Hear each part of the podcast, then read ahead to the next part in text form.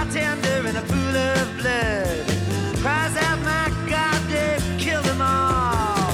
Here comes the story of the hurricane. The man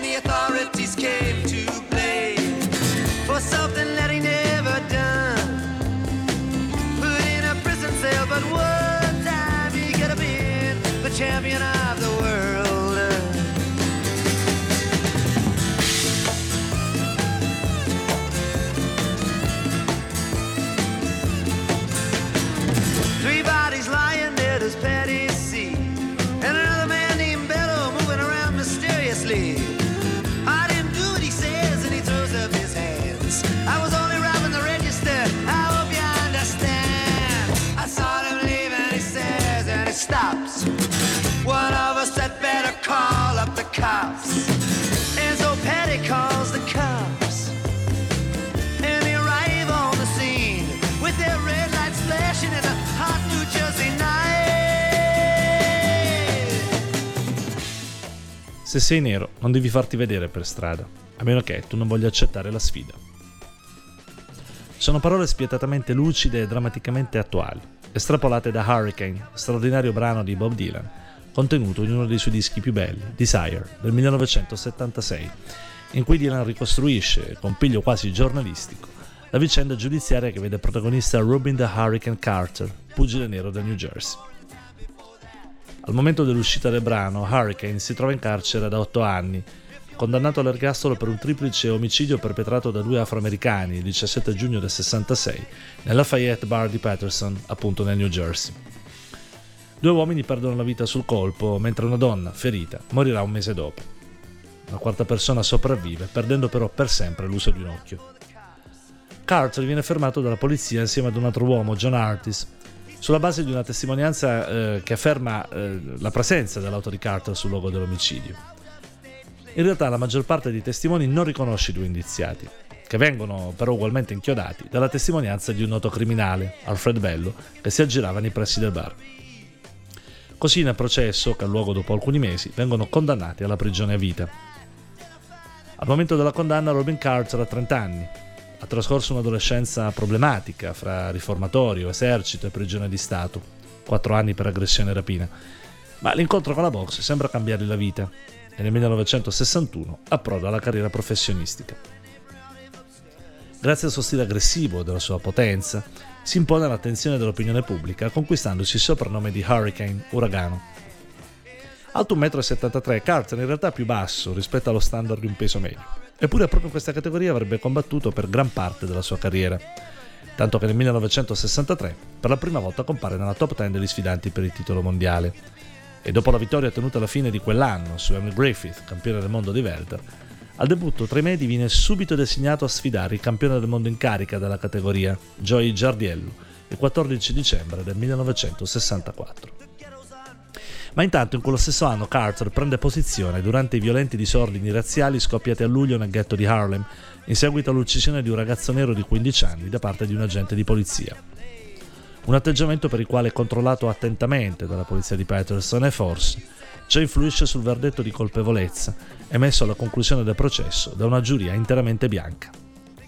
Si interrompe così una carriera che vanta fino a quel momento 27 vittorie, 12 sconfitte e un pareggio, in 40 incontri con 8 KO e 11 fuori combattimento. In carcere l'ex pugile scrive un'autobiografia che viene pubblicata nel 1974 nella quale sostiene la sua innocenza. Il libro ha successo e molti dei suoi lettori iniziano a chiedere la grazia o quantomeno la revisione del processo. Tra questi anche Dylan, che dopo aver scritto Hurricane avvia una sua campagna per Carter che culmina con i concerti tenuti al Madison Square Garden di New York l'8 dicembre del 75 e all'Astrodome di Houston il 20 gennaio del 76. In seguito Dylan riceve anche una denuncia per il suo brano, poi ritirata. Il processo viene così riaperto, ma l'esito non cambia. La giuria, con un verdetto lampo di 9 ore, riconosce Carter ancora colpevole degli omicidi, confermando la condanna all'ergastolo, nonostante la presenza questa volta di due giurati neri. La vicenda sembra ormai finita, ma gli avvocati di Carter decidono di appellarsi alla Corte federale. E qui le cose cominciano insperatamente a prendere un indirizzo diverso. Nel 1985 il giudice Sarokin riconosce il carattere discriminatorio della sentenza basata su motivazioni razziali. E alla fine del nuovo iter processuale, il 26 febbraio 88, Hurricane torna ad essere un uomo libero. Da quel momento fino alla morte, avvenuta il 20 aprile del 2014 a Toronto, dove si era trasferito, Carter si è occupato dei diritti dei carcerati, rivestendo l'incarico di direttore dell'Associazione per la difesa delle vittime di errori giudiziari, attività per la quale gli sono state riconosciute diverse lauree honoris causa in legge. Purtroppo il suo sforzo non è servito a molto la storia degli Stati Uniti ha continuato ad essere costellata da ingiustizie perpetrate a causa del pregiudizio e della malversazione delle minoranze e la musica stessa, con la sua grande capacità di denuncia, è dovuta tornare ripetutamente a brandire le chitarre. Basti pensare, solo per citare alcuni esempi, a Like a King di Ben Harper del 1994 contro il brutale pestaggio del taxista di colore Rodney King da parte della polizia di Los Angeles due anni prima, o Voice of the Voiceless dei Rage Against the Machine sull'uccisione di Mumia Abu Jamal, giornalista condannato a morte ingiustamente per l'uccisione di un poliziotto bianco. Peraltro tutto l'album in cui è inserito questo brano, The Battle of Los Angeles, eh, contiene già nel titolo il riferimento alla sollevazione delle minoranze di Los Angeles proprio contro il pestaggio di King. Ed infine ad American Skin, 41 Shots, del boss Bruce Springsteen, del 2001 in seguito all'uccisione del migrato della Guinea Amadou Diallo, letteralmente crivellato con appunto 41 colpi di pistola da parte della polizia di New York due anni prima. Da Hurricane a Floyd, l'orologio della storia sembra essersi fermato.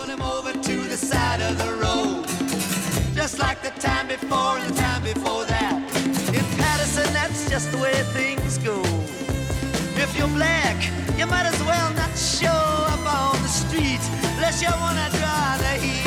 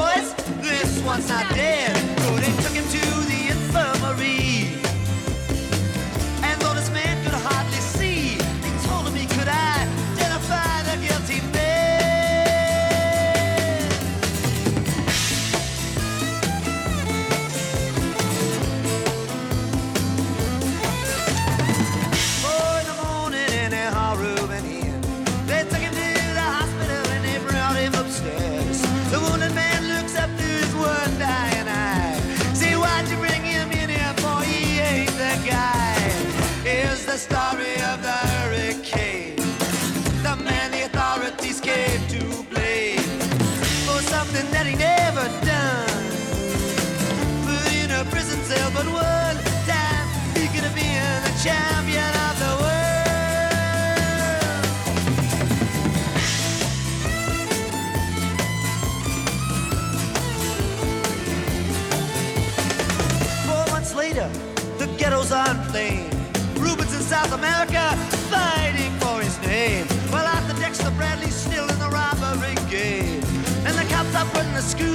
looking for somebody to blame. Remember that murder that you happened in a bar? Remember you said you saw the getaway car? Think you'd like to play ball with the law? Think it might have been that fighter that you saw running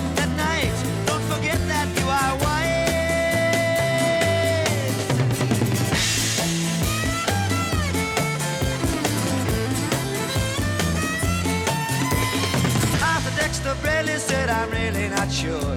The cop said a poor boy like you can use a break. We got you for the motel job and you're talking to your friend Bello. You don't want to have to go back to jail, be a nice fellow. You'll be doing society a favor. That son of a bitch is brave and getting braver. We want to put his ass in stir.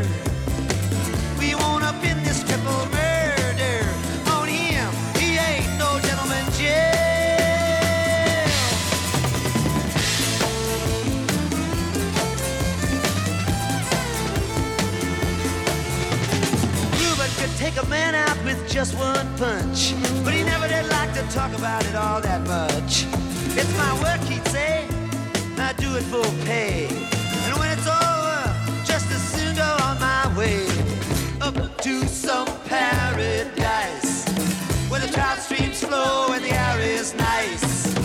And ride a horse along the trail. But then they took him to the jailhouse, where they tried to turn a man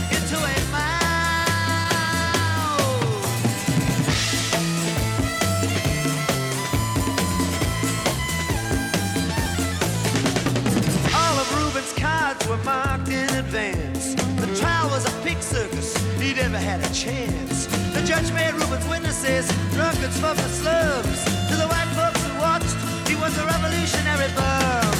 And to the black folks, he was just a crazy nigger. No one doubted that he pulled the trigger.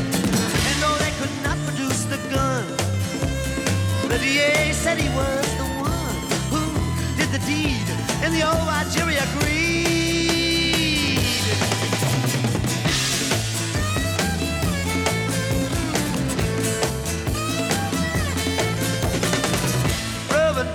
Was falsely tried. The crime was murder when guess who testified?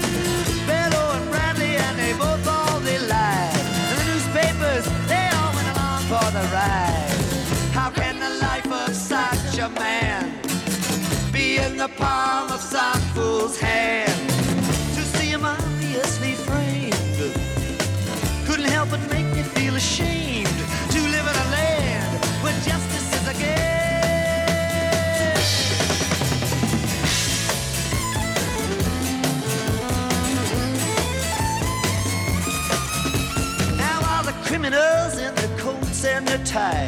are free to drink martinis and watch the sunrise. While Reuben sits like Buddha in a ten-foot cell, an innocent man in a living hell.